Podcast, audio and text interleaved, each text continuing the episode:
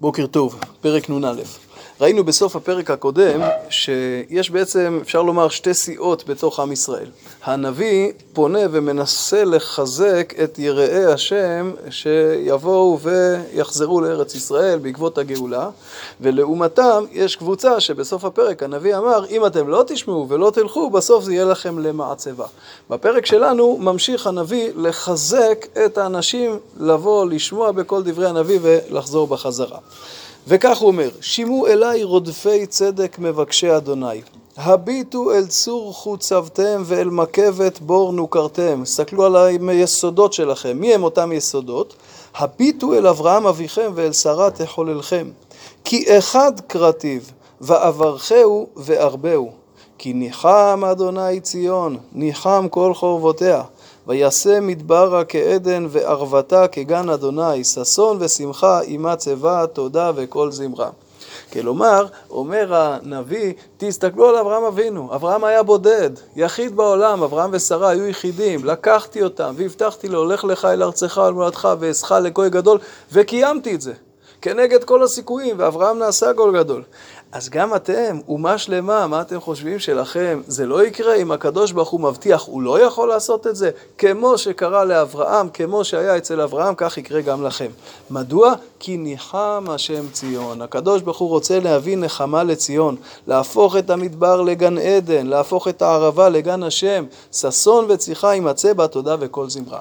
ההשוואה לאברהם ושרה היא לא רק מהמקום שכמו אם אברהם היה יחיד, כך גם האומה. לאברהם היה ייעוד, אברהם הלך כדי לקרוא בשם השם, ואחד כנגד כל העולם הוא הצליח לעשות את זה. גם לעם ישראל יש ייעוד, ולכן הקדוש ברוך הוא יחזיר אותו לארצו, ואתם גם כן תוכלו לעשות את מה שעשה אברהם. ואולי עוד נקודה, אברהם אבינו נתנסה בעשרה ניסיונות. גם אצל אברהם זה לא היה פשוט, הקדוש ברוך הוא הביא אותו לארץ ישראל, ופתאום רעב, הוא צריך לרדת. הוא לא אמר כלום. הקדוש ברוך הוא הבטיח לו זרע, פתאום הוא אומר לו, תעקוד. הוא לא אמר כלום. אז גם אתם, כשעכשיו הכל קשה ולא רואים את ה... מה, מה קורה פה, איך אפשר להאמין לדברי הנביא אחרי כל כך הרבה שנים שאנחנו לא רואים את ריבונו של עולם חלילה. כמו אברהם, כך תהיו גם אתם, כי הגיע זמנכם להיגאל. הקשיבו אליי עמי, ולאומי אליי האזינו, כי תורה מאיתי תצא, ומשפטי לאור עמי מרגיע. ישעיהו ממשיך, גאולת ישראל נועדה להוציא תורה ומשפט לכל העולם כולו. קרוב צדקי, יצא אישי, וזרועי עמי משפוטו. אליי איים יקבעו, ואל זרועי ייחלון. השלב הראשון זה יהיה בזרוע, בשלב הראשון תהיה ענישה לרשעים.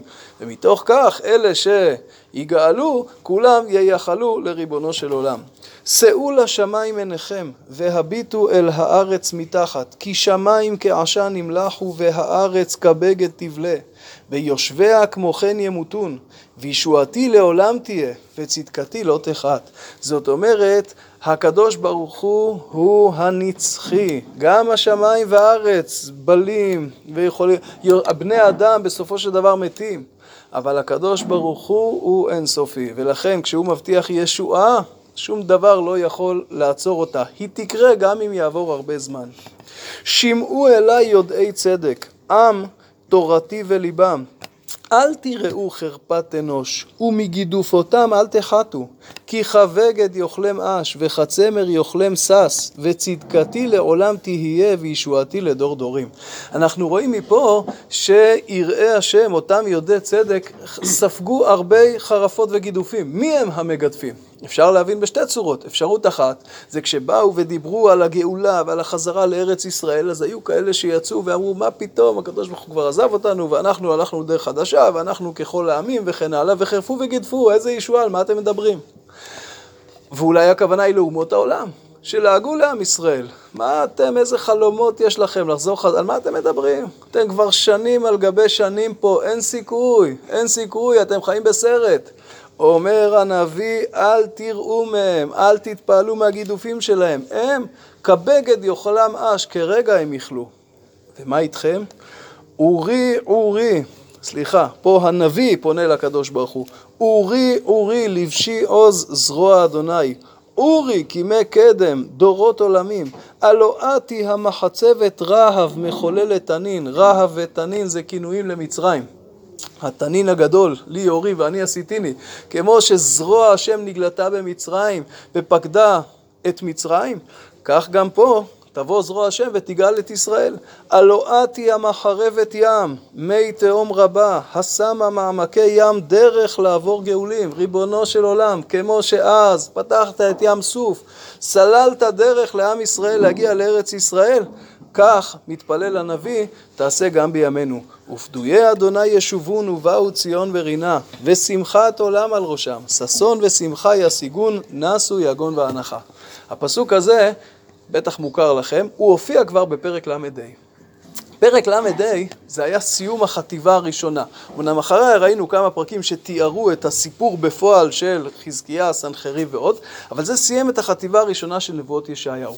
וגם הפסוק הזה מסיים את החטיבה השנייה. הרמב"ן מחלק את ספר ישעיהו לשלושה חלקים. החלק הראשון שהתמקד בתקופת הנביא, החלק השני מפרק מ' ועד לפר... עד לפסוק הזה, שעוסק בעיקר בגאולה מבבל.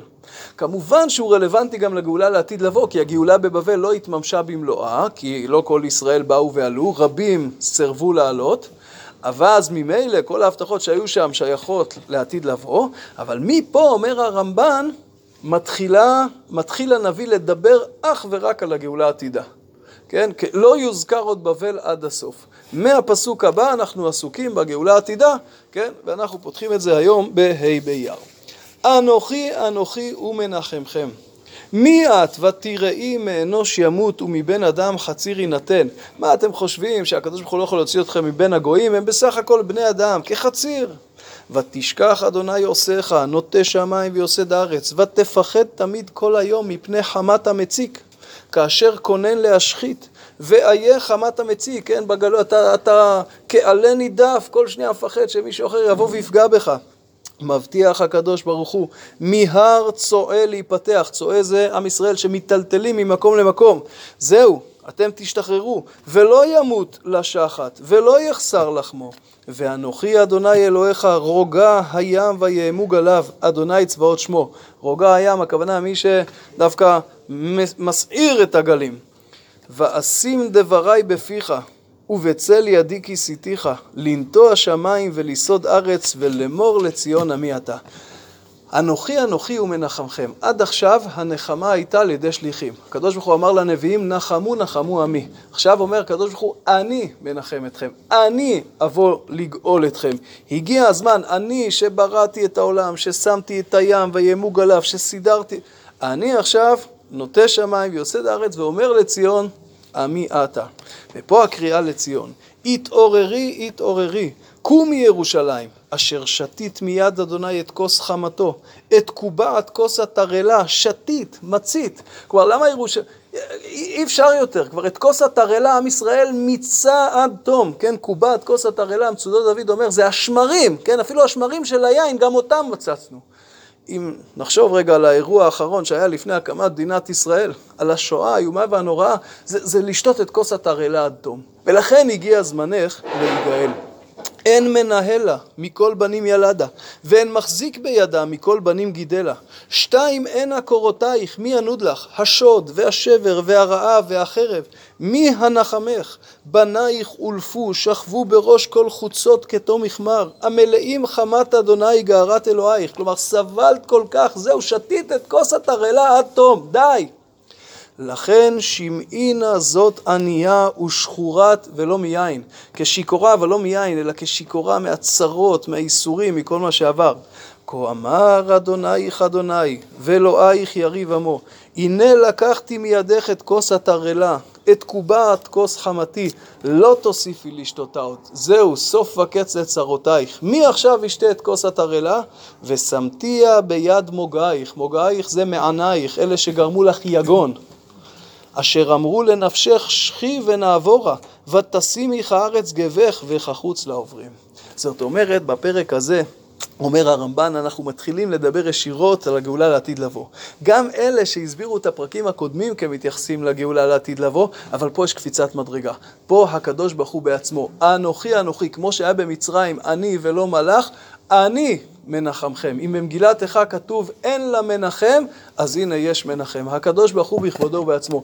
כדאי ירושלים, עם ישראל שתו את כוס התרעלה עד תום, ואנחנו בהחלט יכולים להבין מה זה כוס התרעלה עד תום באלפיים שנות גלות, והגיע זמן הגאולה. כוס התרעלה עכשיו תעבור לאלה שעינו אותו. בואו נמשיך שתי פסוקים, עוד שני פסוקים, סליחה, מפרק נ"ב, כיוון שאנחנו קוראים את זה בירי ביער, וכיוון שזה בערב שבת וזה התשתית ללכה דודי.